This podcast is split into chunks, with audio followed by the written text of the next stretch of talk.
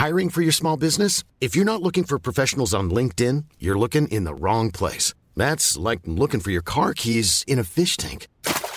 LinkedIn helps you hire professionals you can't find anywhere else, even those who aren't actively searching for a new job but might be open to the perfect role. In a given month, over 70% of LinkedIn users don't even visit other leading job sites. So start looking in the right place. With LinkedIn, you can hire professionals like a professional. Post your free job on linkedin.com slash people today. Even when we're on a budget, we still deserve nice things. Quince is a place to scoop up stunning high-end goods for 50 to 80% less than similar brands.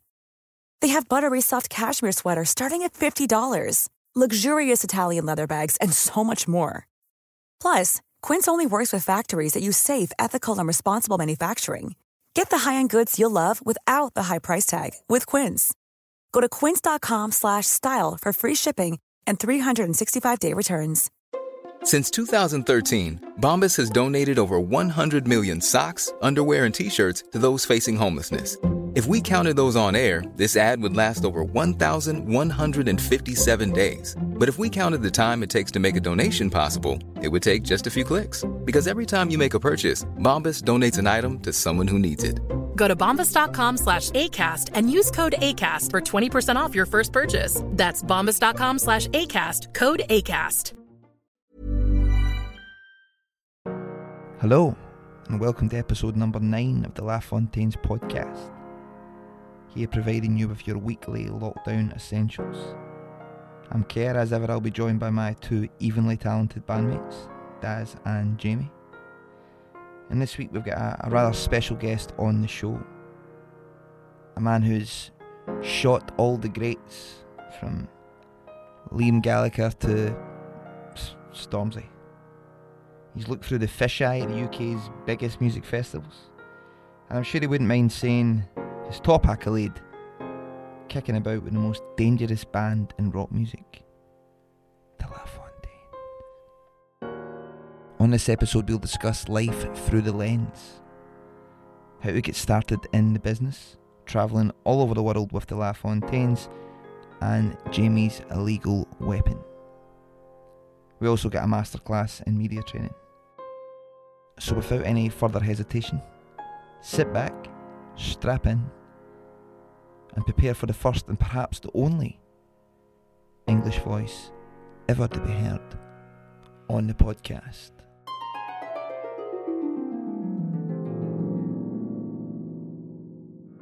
Very special podcast today on the way for all those Patreons out there and those Fontaine fans. You've asked for it, you've been on the boards, you've been asking who can we get in next, and we've told you. You asked and we delivered. The one and only, the English maestro, the Alan Shearer of the camera world, Callum Woodbridge.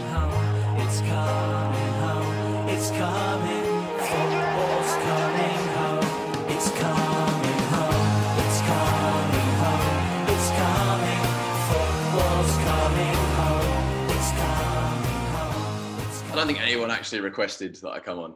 No, nobody's requested anything, man. Yeah, thought so. But, uh, but it's, it's, I, re- I, re- I requested you come on. yeah, we, we want to speak to you, to be fair. Thank you, Jamie. Appreciate it. How you doing, mate? Yeah, not too bad. You know, enjoying the sunshine in Southend on Sea, having a good time.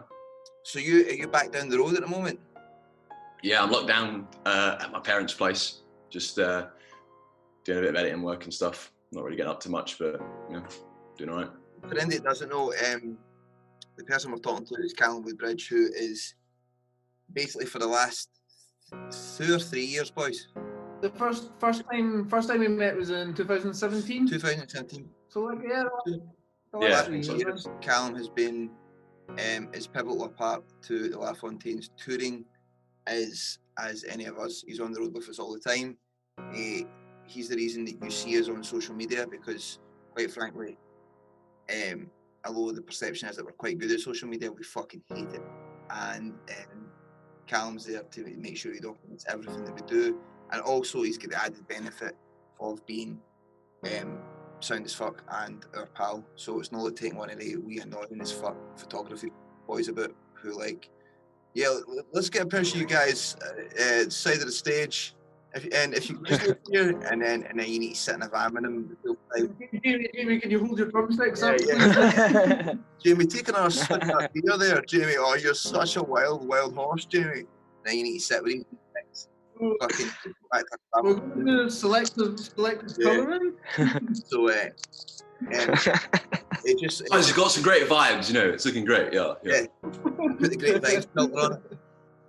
Um, look, Callum's more of a, our mate that we take the, the, the happen to just do good at video and pictures. So, welcome Callum to the podcast, everybody. A big clap for Callum, the Steven Gerrard of the Cowboys.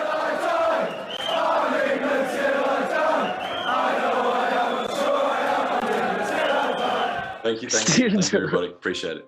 Good to be here. Um, aye, man. So, fuck, how you finding the plague, mate? Has it been hard?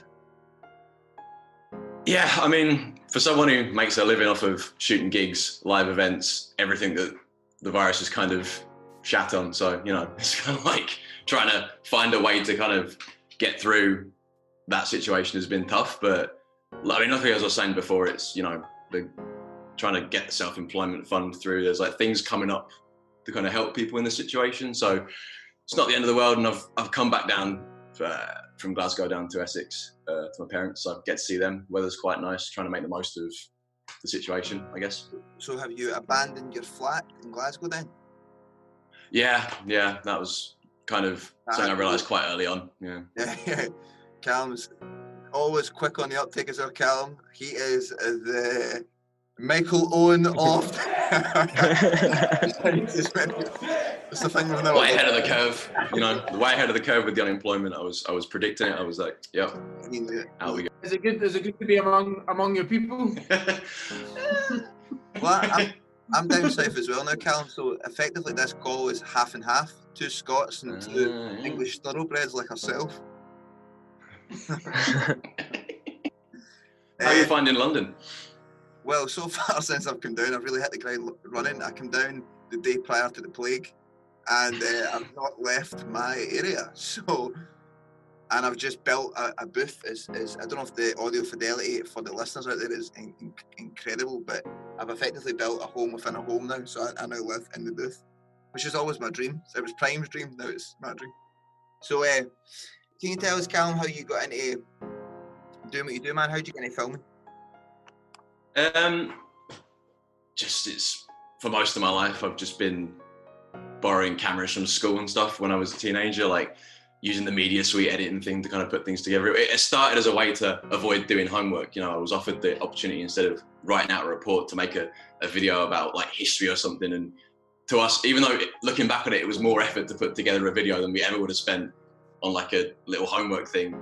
It was just kind of, it seemed like a way to kind of just like not work through working and getting something done. And it's just kind of, feel like my whole career in life has been an extension of that, just like finding things that I love and like music and festivals and events and finding a way to kind of just do that and get paid for it and try and make a living out of it, which has worked out better than I ever could have imagined. So, yeah. um, I'm sure uh, uh, Amira, Daz, and Jamie's views here when with the sudden realization that uh, you are way better at talking and giving us than you have ever been on podcast.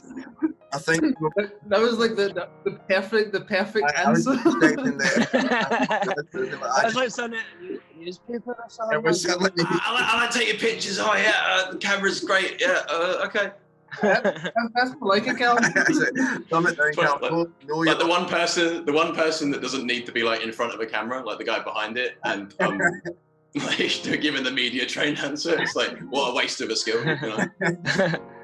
I've got a, I've got a question for you, Callum. You said that most of your life you were borrowing cameras for schools. So are you still borrowing cameras for schools?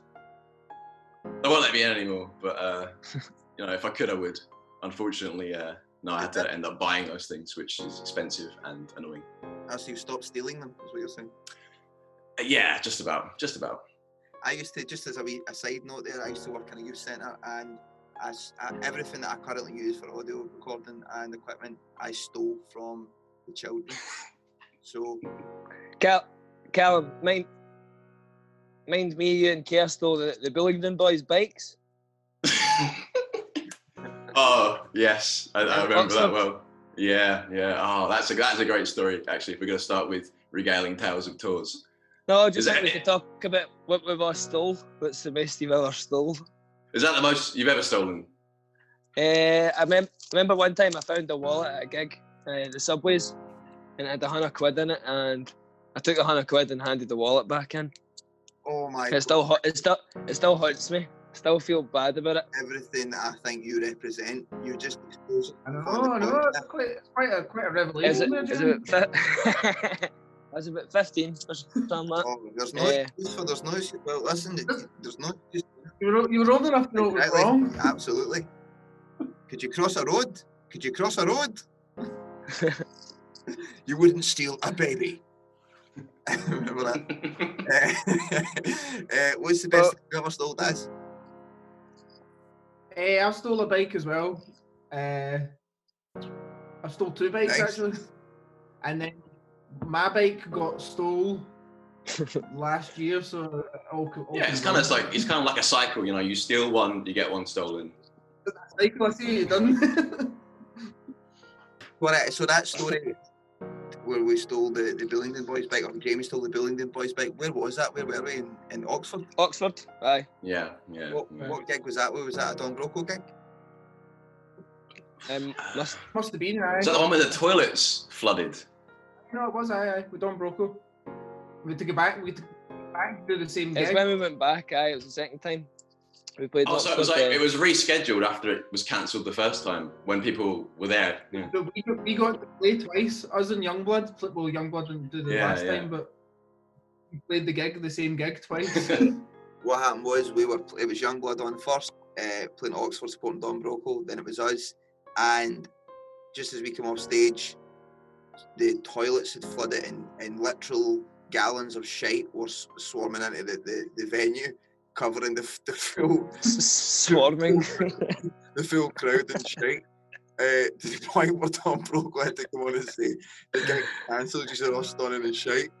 It And was a near riot, wasn't it? Like I remember people like trying to get past into their dressing rooms, like onto the stage, and So, so the gig we had to be rescheduled, which was class, so we got to play it again. And also shout to Don Broco who took the opportunity and turned it into merch. Remember they, they, they made Oxford t-shirts with shite all over them. I shite, mind uh, but see after the first the first one that got cancelled, I mind outside and try to sell CDs and just having a right good laugh, uh, telling everybody thanks for coming to see us and all that.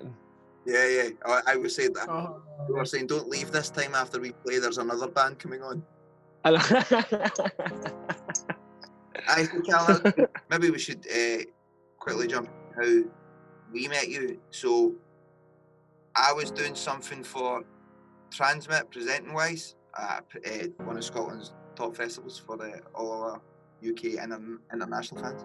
Um, and uh, I was presenting some sort of like backstage thing, interviewing artists, and Callum was behind the camera documenting the, the full uh, ongoings, and instantly, just instantly, there was a connection there that was that was stronger than words. Um, an, an an instant bond of friendship. And I thought this young buck's got something. He could quite quite possibly be the David Beckham of Cam.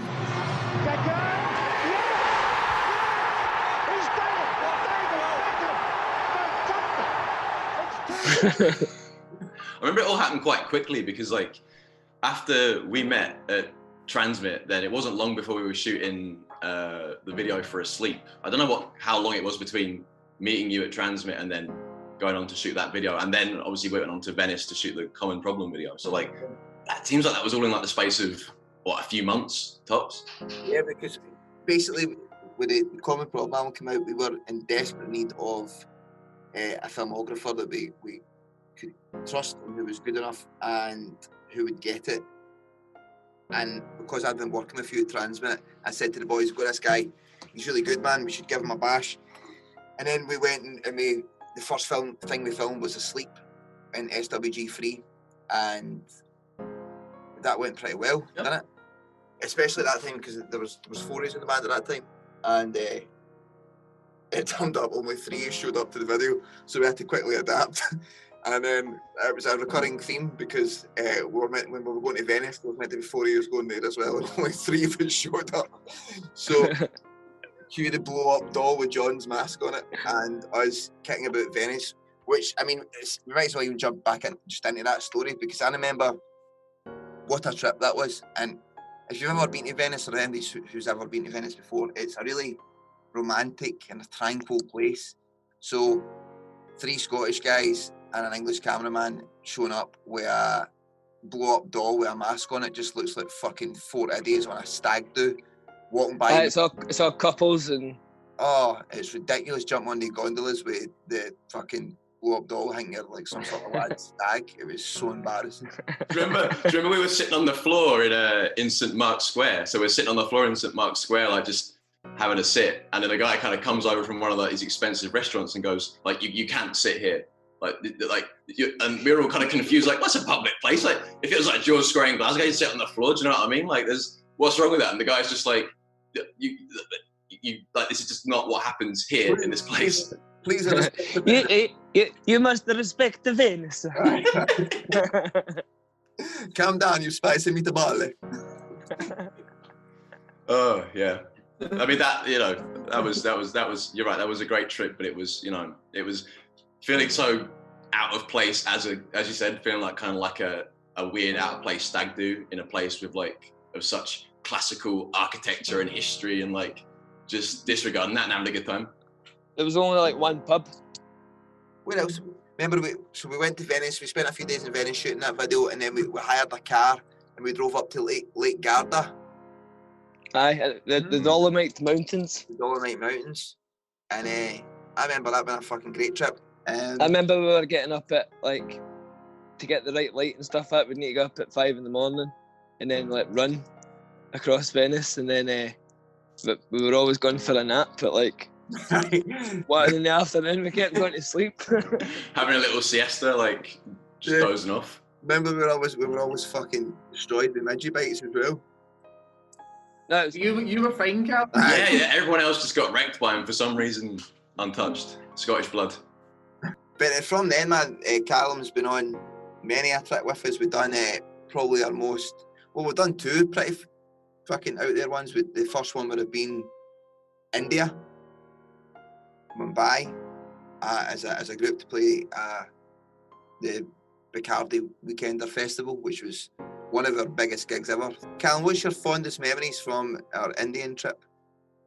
I think when we went off, it was before the we did that little gig at the Jack Daniels place, I think it was, Uh-huh. and uh, and then we went off. Le- in- Levi's, Levi's. yeah, yeah, the Levi's Lounge. Yeah, that's the one.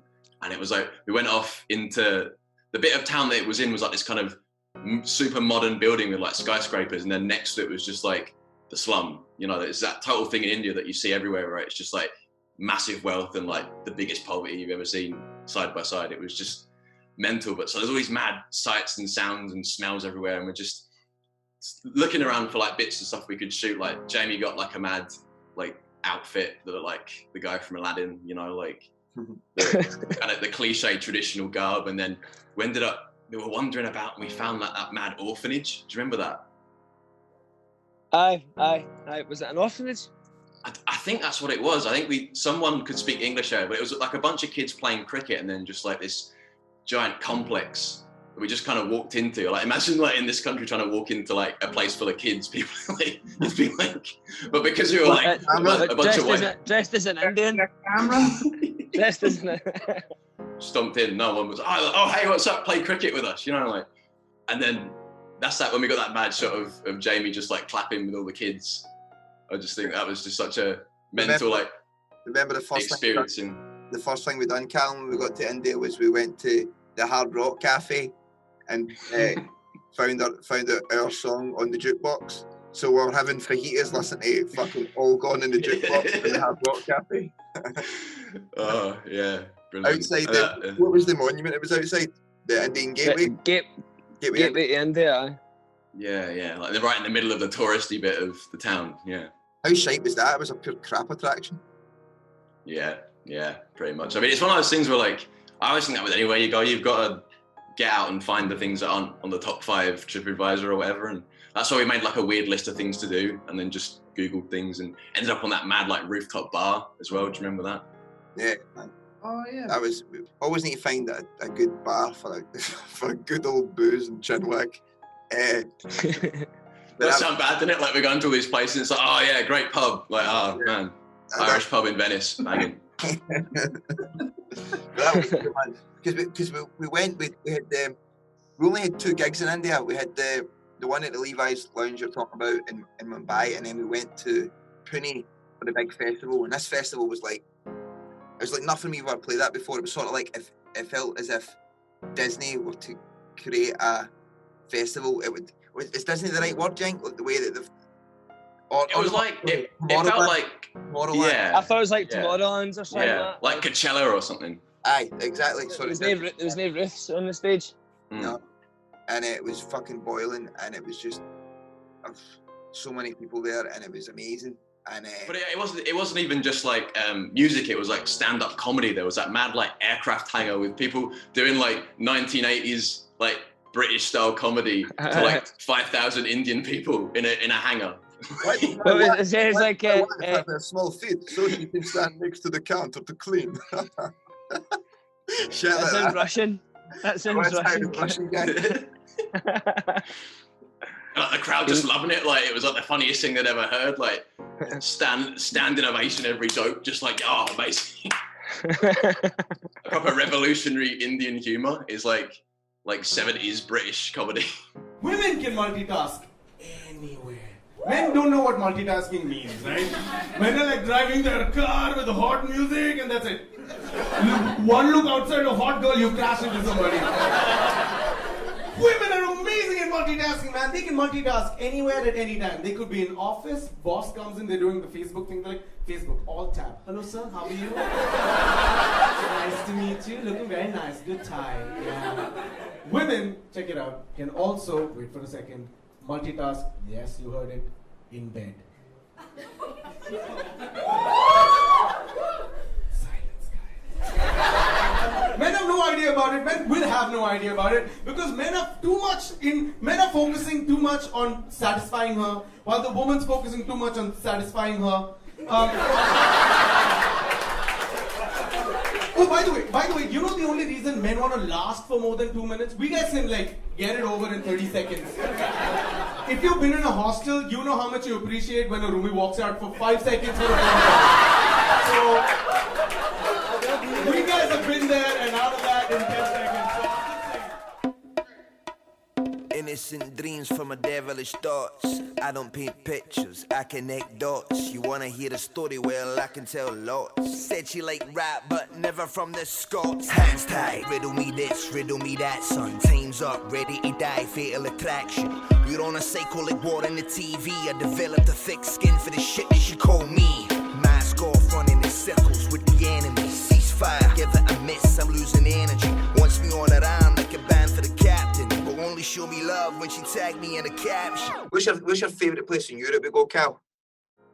Ah, Germany, I think always comes to mind. Like just something about that place. It just I'm there and I'm like they've they've got it sussed. Like I like, I like like Hamburg. It's like a mixture of like old industry, like really cool random little bars that you can find. Like the people, the politics of it all is quite exciting and like a mixture of different things. And the obviously like the Molotov. Like comes to mind the venue. Like the people there are so sound and like always make sure you have a good time. Whether you're playing to like ten people or Yeah. 500 people, they treat you the same.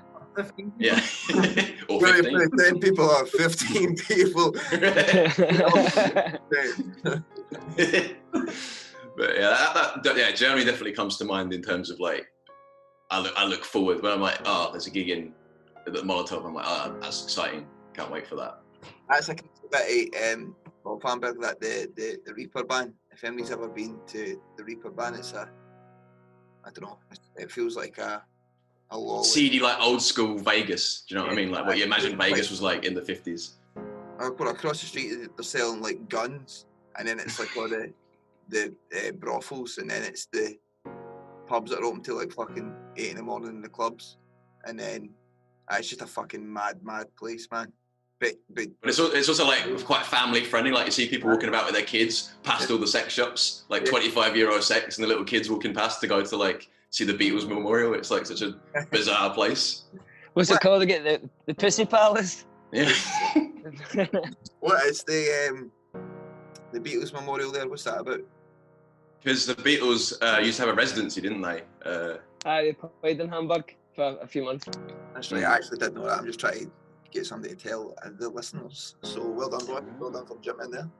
Uh, only got 10 minutes of this one left. So after 10 minutes, we'll jump back on to um, another Zoom and we'll get a bit of call here. A great time to jump in here with our sponsors of the podcast, which are uh, no one as it, as it stands. No one's sponsored. but uh, feel free to sponsor the podcast by donating your um, dollars to the Patreon. All proceeds go to us. So I obviously Europe, um, Germany, your favourite spot.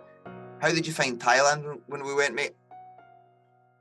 ah, yeah, it's, it's it's mad because we've done so much together in such a small amount of time that you you almost for a second forgot that we like like like a mad thing like that. I was like, oh yeah, shit, we went to Thailand as well. Wow, yeah. Is, is Um, there anything that you need that's different when you're shooting in these places from, from from your point of view that you need to take into account?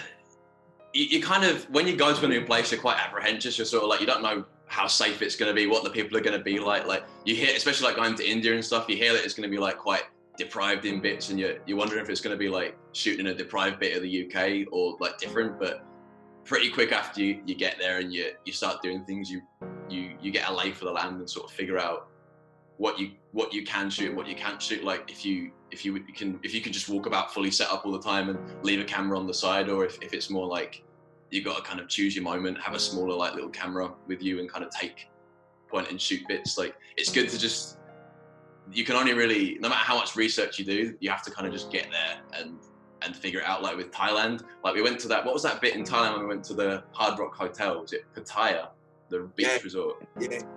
but like pretty quickly after getting there it was it was quite obvious that it wasn't a particularly safe place to be like daz's chain almost getting yanked off his neck Oh yeah. Oh yeah. Like, to- like to tell us that story, Daz? Uh, not really, no. No. Nice one. Keep going. Still, still traumatized. Still traumatized. but yeah, but like it, it's it's one of those things where on the surface you think, oh, it's like a, a party resort town, it would be quite safe, whatever. But then you you have to have your wits about you and figure out what amount of equipment because obviously you're insured and stuff with this kind of equipment, but if you if you, you get all your stuff nicked and you're in Thailand, you're not just going to be able to pop over to the local branch of like you know a camera shop and get it all replaced. So you're just going to be stuck out there as a photographer without any camera gear, just having a jolly, you know. like, What about things like um, and, and for for more again thinking of the, the old budding fil- filmographers, do you need to take into anything account like colours and, and uh, lenses and shit like that? They are a bit different when you're shooting abroad, lighting and, and heat, humidity. Fantastic question, Kev. yeah, I mean, you go you go somewhere like India and it's like that low kind of orange. Everything's so colourful there. Like you don't even you can just point a camera at something. It looks amazing because it's like it makes everyone's faces look good. It like kind of airbrushes you a bit. Like everyone looks a bit nicer out there. But then you know if you're shooting in like cloudy Scottish weather, everything's much more pale. It it just yeah like. But again, you sort of learn these things by experience of the place. Like if if someone like and even in terms of like lens choices and stuff, it really like I don't know, like I feel like I'm doing one of those like masterclass things now that you see advertised. like, I don't know, but like in terms of general advice for that sort of thing, it just it, it's just a case of it, it's cliche, but it's not the equipment. It's like it's how you use it. Like it's you know you could go out you could go out to shoot a band like especially these days they want people to bring like disposable film cameras and like little shitty things that you, you get in charity shops and it's it's not the big expensive kit that people respond to well like an audience anymore they want it to seem more like it's just an extension of the band and like a bit less polished so yeah it just it, it comes down to the band that you're working with and you know how you want to portray that i guess That's a good question. Callum, Sorry, Jamie, go. Callum, what's the best photo? in existence Ah, right. What's your best photo? Or, or that I've or that I've taken, right? Um, Uh, so that's a tough question. Uh, I could, the best kind of pictures, like when you when with with live music, it's like as you get through a tour, as you guys know, but maybe an audience doesn't. If I only come to like one show on a tour, it's like you you kind of fall into the same patterns every show. Like the pattern's quite similar. Like there'll be a bit where you'll go into the crowd and you know sorry to demystify this for the for the, for the Well, listeners. I think maybe you said a bit much there, Cal. I'm lifting the lid on the industry. You were just asked about what is your favourite photo. There's no need to show them how the magician does the magic. It's fake. It's all a lie. The patterns the same. I'll have you know that I, I often shout out different cities I'm in every night. Greetings, Germany, UK. Make some You got that? noise, Fact, you got that? Was it Oxford? You got that, Ryan? Yeah, I once played in Oxford and I shouted out, uh, "Make some noise, Bournemouth," and it wasn't. I wasn't trying to be ironic. I was just that fucking that I shouted the wrong, the wrong thing. And I remember Fraz holding up a sign saying, "You're in Oxford, you fucking wank." Oh, aye, aye. Um, anyway, I sorry. Uh, it's what we saying, Cal. Um, but yeah, like as as it goes on and you kind of learn the moments, you can kind of anticipate things and kind of get like you know that like when that crowd's going to respond the most to certain bits and like Yeah. which songs play the best, and it's like you can. That's when you get your best stuff. Is when you're like the shots of like you jumping in the air or something, or like a, a good moment where the crowd's just going nuts and it, it it is there is like a natural spontaneity to it, but also it's like you are you're learning the set, you're learning how because it, it's the same for you guys in terms of playing it. I imagine like you you learn how, who responds better to what songs and like different things that work and, and don't work. And Um, Yeah. Callum, also, if you've ever seen us play live, um, Callum's the first person you'll see from our, our band on stage when just before set time, because Callum always goes on to, to, to cue the intro.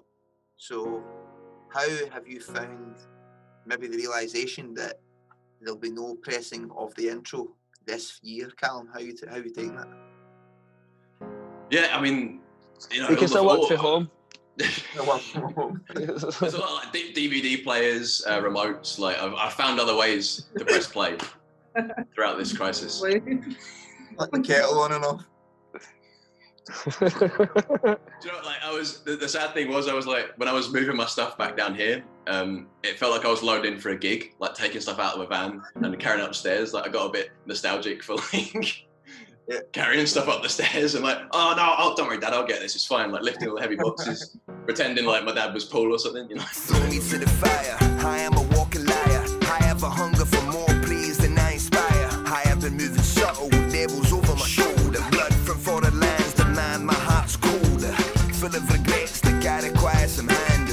handles. Undercover with people claiming these standards. Blank faces, broken down on these stages. Lies are televised, they're heading under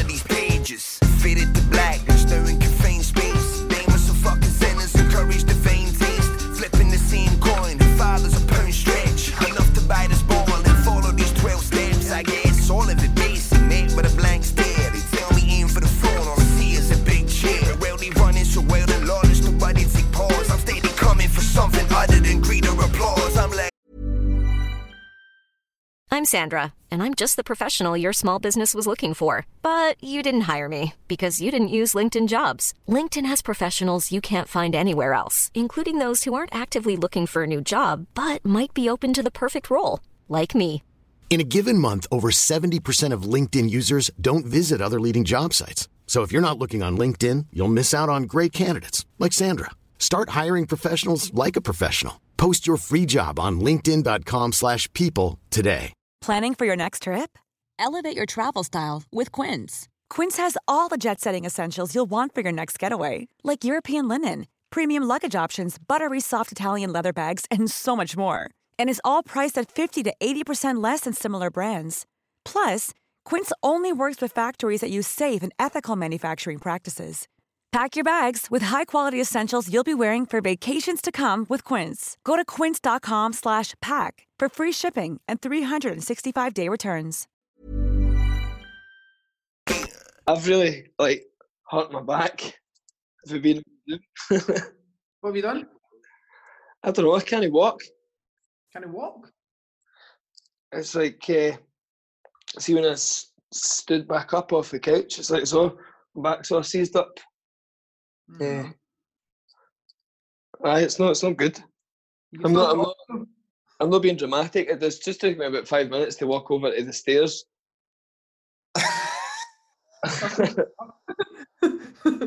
Our first, our first podcast, podcast injury. I have been zooming too much. Oh fuck!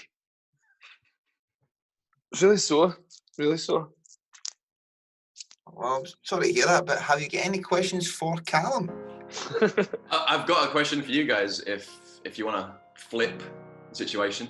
Wow, wow, yeah, I certainly didn't expect that, Callum. So, okay.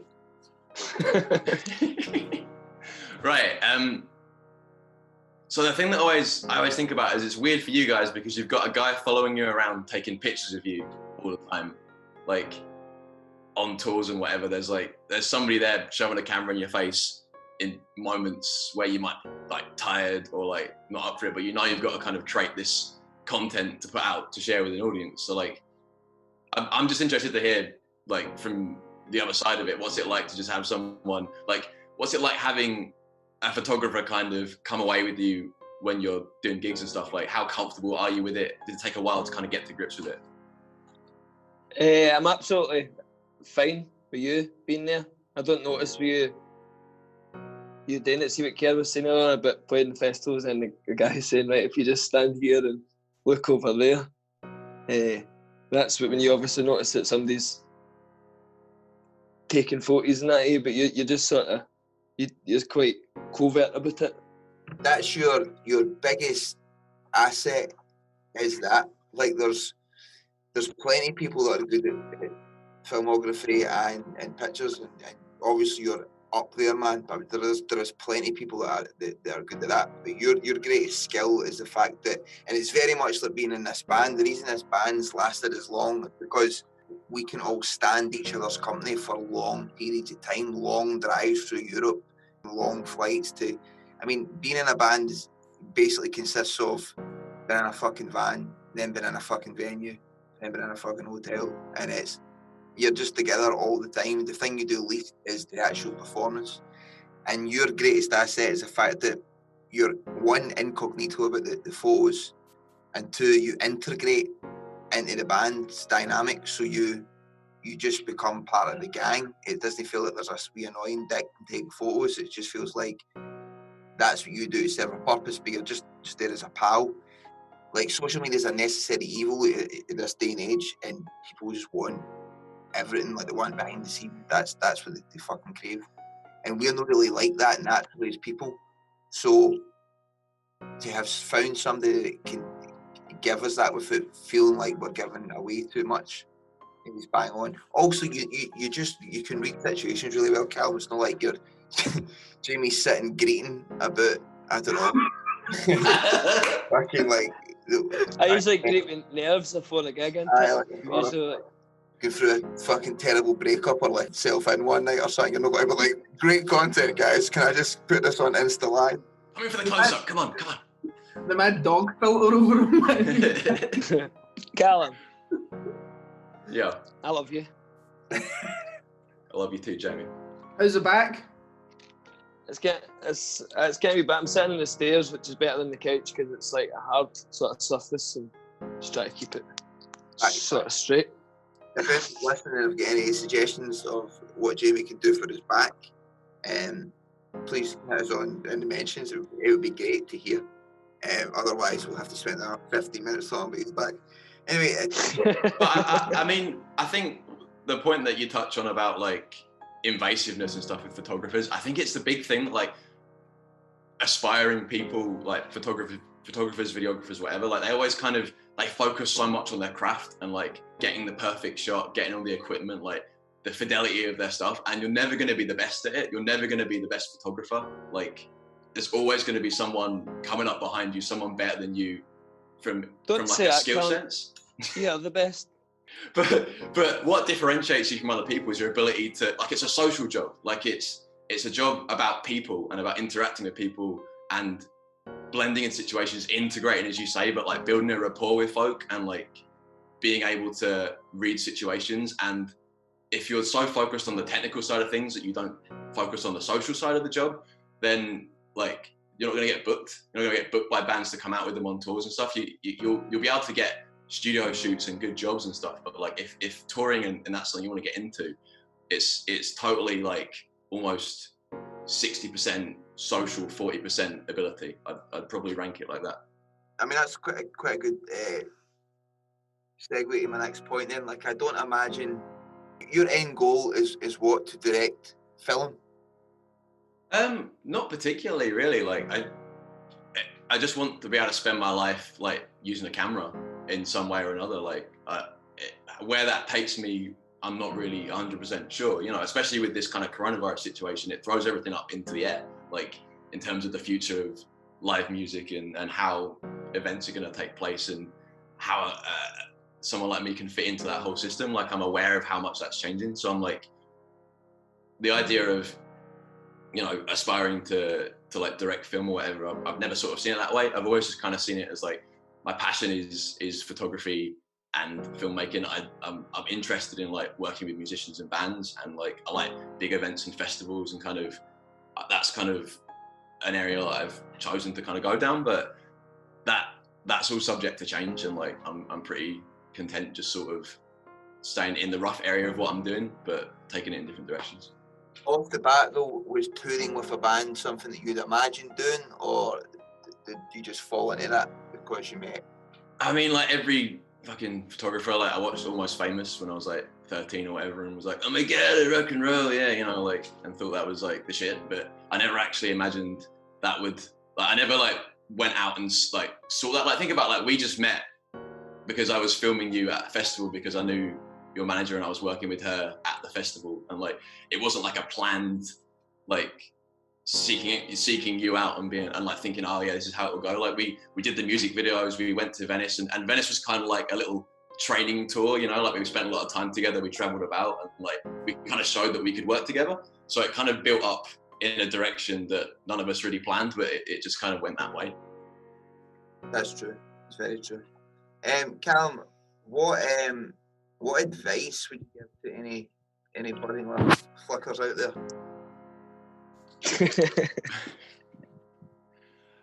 um if you want to like Ah, i think a lot of a lot of it yeah definitely comes back to like learn learn how to understand people as much as you understand photography and filmmaking. Like it really is that the key to this job is like blagging your way through shit. If you're if you're not lucky enough to have like contacts that you can immediately go to be it through your family or like people you know like if if you you know if your dad's not like a hotshot director or whatever like and you have to kind of carve it out yourself then you, you're going to have to do a lot of talking in meetings a lot of meeting people in bars a lot of like going out with folk and chatting to people that you might not like normally get along with or like might might not be the kind of folk that you enjoy spending time with or agree with morally or like philosophically or whatever but your your ability to like integrate and quickly read the room and just fucking like get these work like what it sounds horrible but like get like get what you want to get out of people like you you need to see opportunities and you need to kind of pursue those avenues and like This week to interview with uh, master manipulator the secrets behind the band. I don't like any of you guys. but like you know, it's it is, but it is. It's literally like it's it's just, it's all about psychology and about like like you know, it's like mad shit. Like like like Tom Cruise talks about writing exactly how much he's going to earn on a piece of paper and then folds up in an envelope and then like positive visualization and shit. You know, like not in a mystical sense, but in a sense of like knowing what you want out of a situation, reading a room, like knowing how the people that you meet connect to each other and how that connects to like industry. Like that is so much more important than knowing what lens is best to have on your camera. Like that that shit comes. You know, that's that's a YouTube tutorial away from you discovering like what will set you apart from other people is how you spend that 80% of your time that's not actually with a camera in your hand filming stuff. a serious feel, feeling that this week on the podcast there's going to be a lot of people uh, asking for your email address, Callum. So, any questions over there from yourself, Darren? Uh, let's see. I've got a couple. Okay, You got notes, what- Des. Have I got notes? I've got notes. Uh, what is a good TV show you've watched during lockdown that you could recommend? And listeners? Taking it away on, on, on, a, on a lighter note. Had to jump to the notes for that one.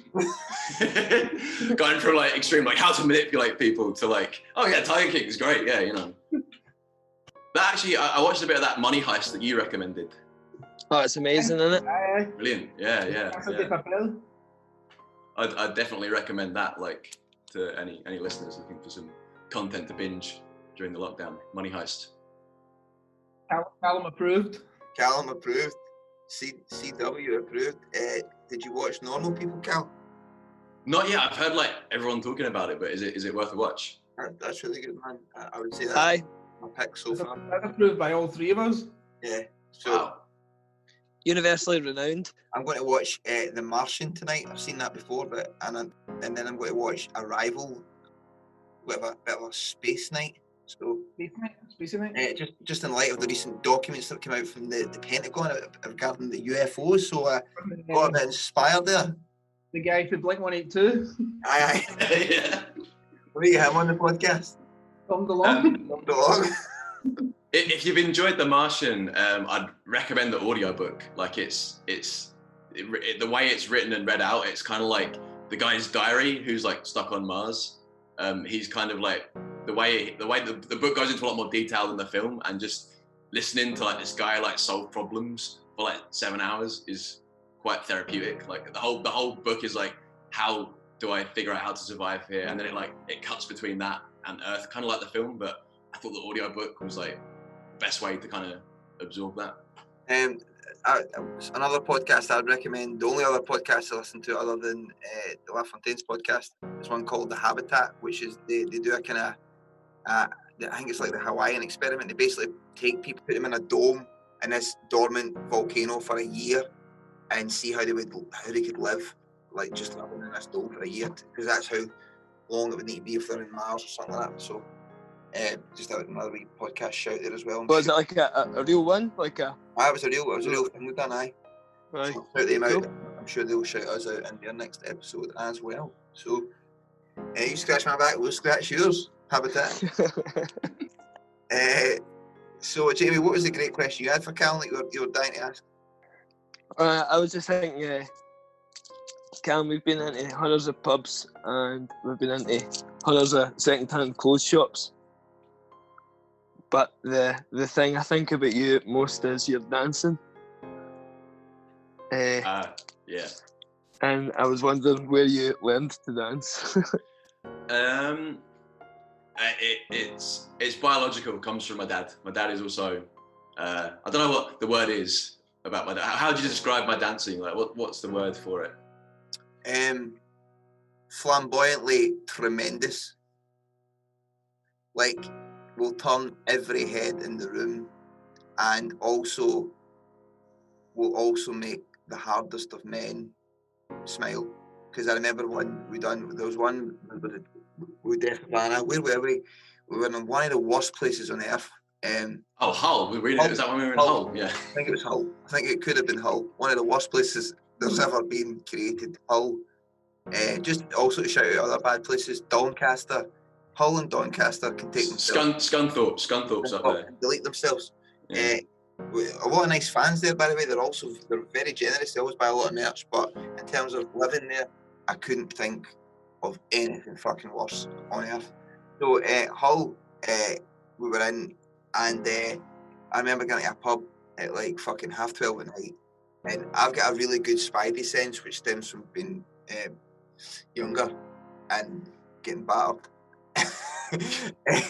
Eh, and we and fucking Cal went in, and I was just like, ah, I don't think this is the place for him to dance tonight. So I was kind of, I almost kind of sobered up, thinking, need to watch what happens here in case we need to somehow round every every person that we've got in our touring party up and try and run, and out and run away. run away. How fast can you collectively run? And uh, he went in at this pub, and it was all the birds started looking at him because it's like, oh, there's this guy dancing. So then that annoys the guys who fucking birds it is. And really quickly, they just turned that frown upside down and started laughing and like dancing with one that. And I just think that's an amazing skill to have to be able to dance the aggression right out of somebody. I can't count the amount of times that dancing has got me out of fights, out of like bad situations, like in on nights out and stuff. Like you can immediately diffuse a room if you just make yourself look like the biggest fool in the room, like who doesn't give a fuck. Like it immediately kind of levels it, and everyone's just sort of like, "Ah, all right, then that's cool. You know, like it's it that I think the more apprehensive you are in those kind of situations, like people that puts people on edge, and it's you know it's kind of, I don't know maybe it's like it's it's coming from somewhere like Essex, which in a way like where I grew up is kind of like a hyper masculine sort of place. Like you wouldn't get a lot of guys like dancing in the pubs here.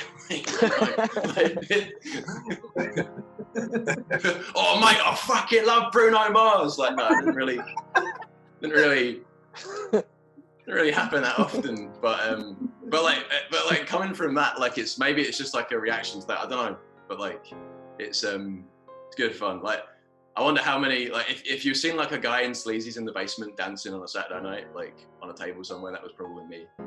And uh, It's, it's tremendous. We'll need to try and get some, live The one, the one that comes to my head is uh, playing in a wee, we played in that wee club in Paris the last time, and then uh, the gig finished. It turned into a like a club night. I was I was standing the stairs up the back, but then as if like you just appeared on the stage with this uh, like what's that called like leopard print shirt on, like with one hand up in the air like uh, Freddie Mercury or something like that, and then it was it was as if it was all choreographed or whatever sort of thing. It was really funny with the disco ball and uh, aye, I mind just standing and watching you, really enjoying. that was a great night. That was that was a great night. Yeah, that was good fun. Remember that. So man, what else has, has been happening, mate? That you um, how you keeping yourself busy?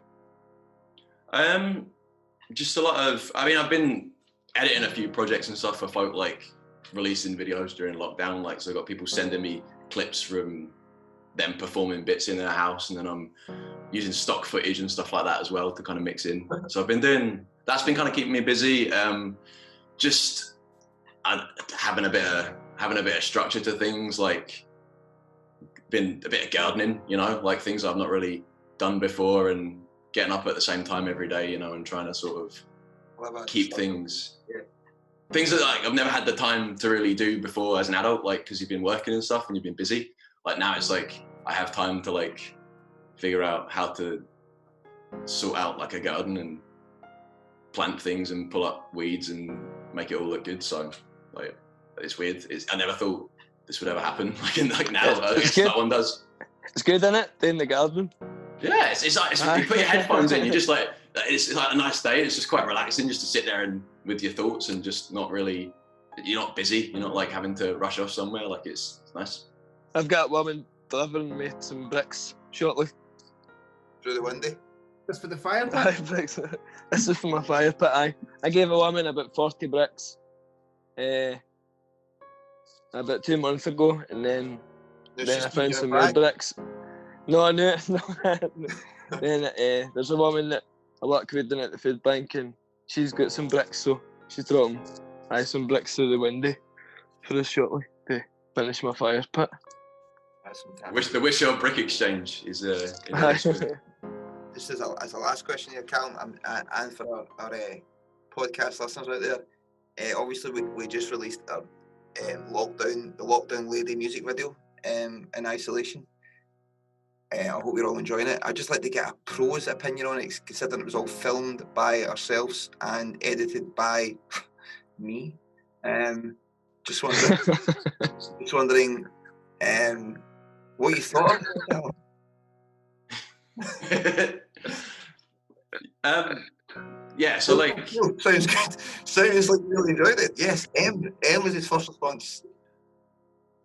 Fucking brilliant. But like, I, I was more thinking from the sense of like, it's it's amazing how um, like I, I really love your tenacity as a band. Like, even like a situation like this, like you're pulling shit together and like editing it yourself and stuff. You know, it's like so many bands like crave that authenticity, like that word that the buzzword that you hear in like fucking label reps say, "Oh yeah, authentic, man," you know. But like, it's they try so hard to synthesize it, but you guys are just like, like fuck it, like the mad bit with um Jamie with the mad like like dagger thing on his hand, oh, like, with the with the the the, the, cod, the cod liver and orange juice finals thing or whatever it is, like in front of you, like out of focus. I'm like. That's just so like accurately who you are. Like, like do you know what I mean? So many, so many like, like, you know, you can imagine like conversations in like Universal and stuff. They're trying to break the next like homegrown natural act, and they'd be like building a set of that and trying to make it look real. But like, it's by it's almost like just not even without trying, you just come across that way, and that's why like people respond so well to it. Like, look at all the comments on that and stuff, and people are so like like loving it. It's because it's just like. Oh, he sent me. don't give a fuck. You see, uh, that was like, that's one of them. He sent me. that. So obviously, try to get Jamie. To, I mean, look right now in this call. Look how shite his, his phone screen is. It looks like he's in a sauna or something. It's fucking terrible.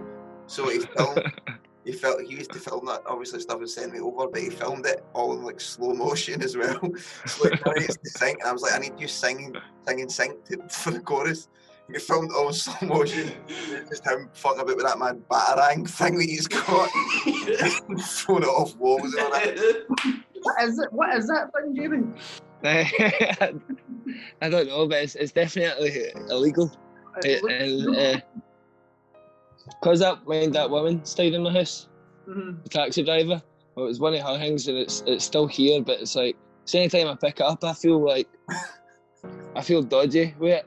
Like I've got to hurt myself or hurt somebody with it. Yeah, it's not it's not a nice presence to have in my house.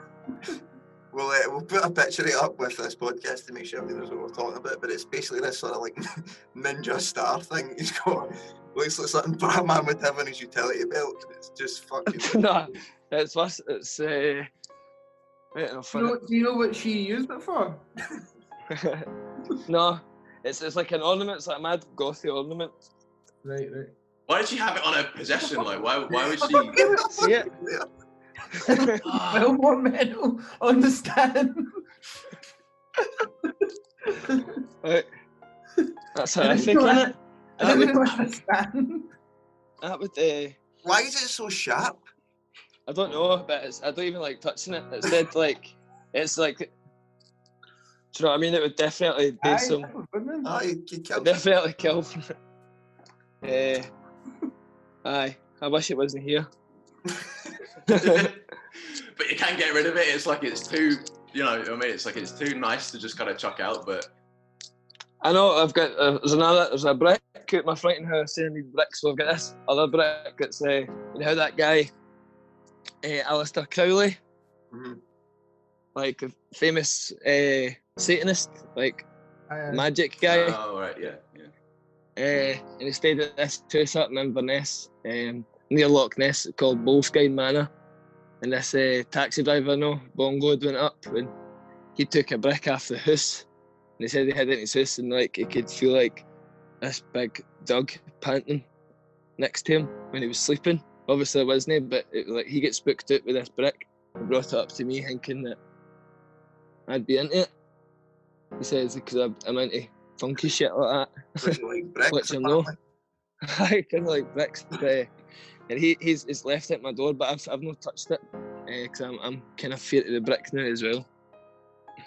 Well, if any, if any of the patrons would like the brick, we can Jamie post you a brick. Get off his And I don't want to touch it. You need to pick up only. You're gonna sign, you're gonna sign it, or just like leave it as it is. No, I don't want to touch it. I don't want to touch it. There's a couple of times that somebody said to like leave my key, the deed out into my house or whatever, and I've told them to leave the key, but left it under the brick. That's the only times I've had to touch it. But I try and do it with like a t-shirt, so I'm no Oh, of touching course. There's no way the ghost could get, through the t-shirt. Good drinking. Nah, mate. I'm a, I'll tell you what, there's no nothing left on you, mate. There's, as we all know, ghosts can't get through the t-shirt. it's like my devil brick. I don't, I don't like it. I think we'll round off, but again, before we do it, I, would- I'd just like to, um, I'd like to thank Callum for coming on the podcast. It's very nice to see him. Can we say thank you, Callum? Thank you, Callum. After three, one, two, three. Thank you, Thank Callum. you, Callum. There we go. Thank you for having me on, boys. No, I no, appreciate no, it. A pleasure. And um, Callum was probably uh, wanting me to, to make sure everybody was reminded that they you can sign up for the Patreon and uh, donate anything you've, you've got there, literally anything at all to keep us going. And um, that would that would be delicious, delicious. Absolutely. I mean, contribute to my future wages. That's kind of Yes, nice. exactly. If they want to, to be a band, we, we need we need uh, all your money. So please keep donating. It's been lovely, to and uh, we can keep doing this. Keep talking to our friends and providing you with excellent content. And if you think about it, effectively, Callum's give you a masterclass here in filmography. So um, it's worth a few quid. I I think you'll agree. Come on, LaFontaine's. Make sure you check out the lady video. Make sure you check out Callum. Callum, would you like to give a wee shout out for any of your socials? Uh, get me on Instagram at Callum Woodbridge. Oh, I hate that. I feel like a you like an See, influ- what, I like like about that, what I like about that is that Callum didn't want to do that, so that's good. That's why he's in our gang because self promotion sucks. Uh, so, uh, on that note, check out the podcast, check out the new video, lady, lady, and, uh, and uh, we'll see you next week. Uh, cheers for talking to us, man. And I'll, No uh, worries. I'll catch you, mate. It was class, man. nice time, Callum. See ya. Love See you, boys. Bye for now. Coming home. It's coming home. It's coming home. It's coming. Football's coming home. It's coming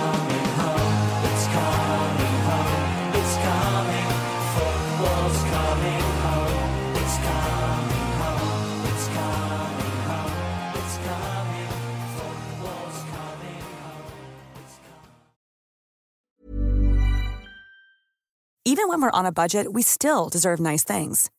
Quince is a place to scoop up stunning high-end goods for 50 to 80% less than similar brands. They have buttery soft cashmere sweaters starting at $50, luxurious Italian leather bags, and so much more. Plus, Quince only works with factories that use safe, ethical, and responsible manufacturing. Get the high-end goods you'll love without the high price tag with Quince. Go to quince.com/style for free shipping and 365-day returns.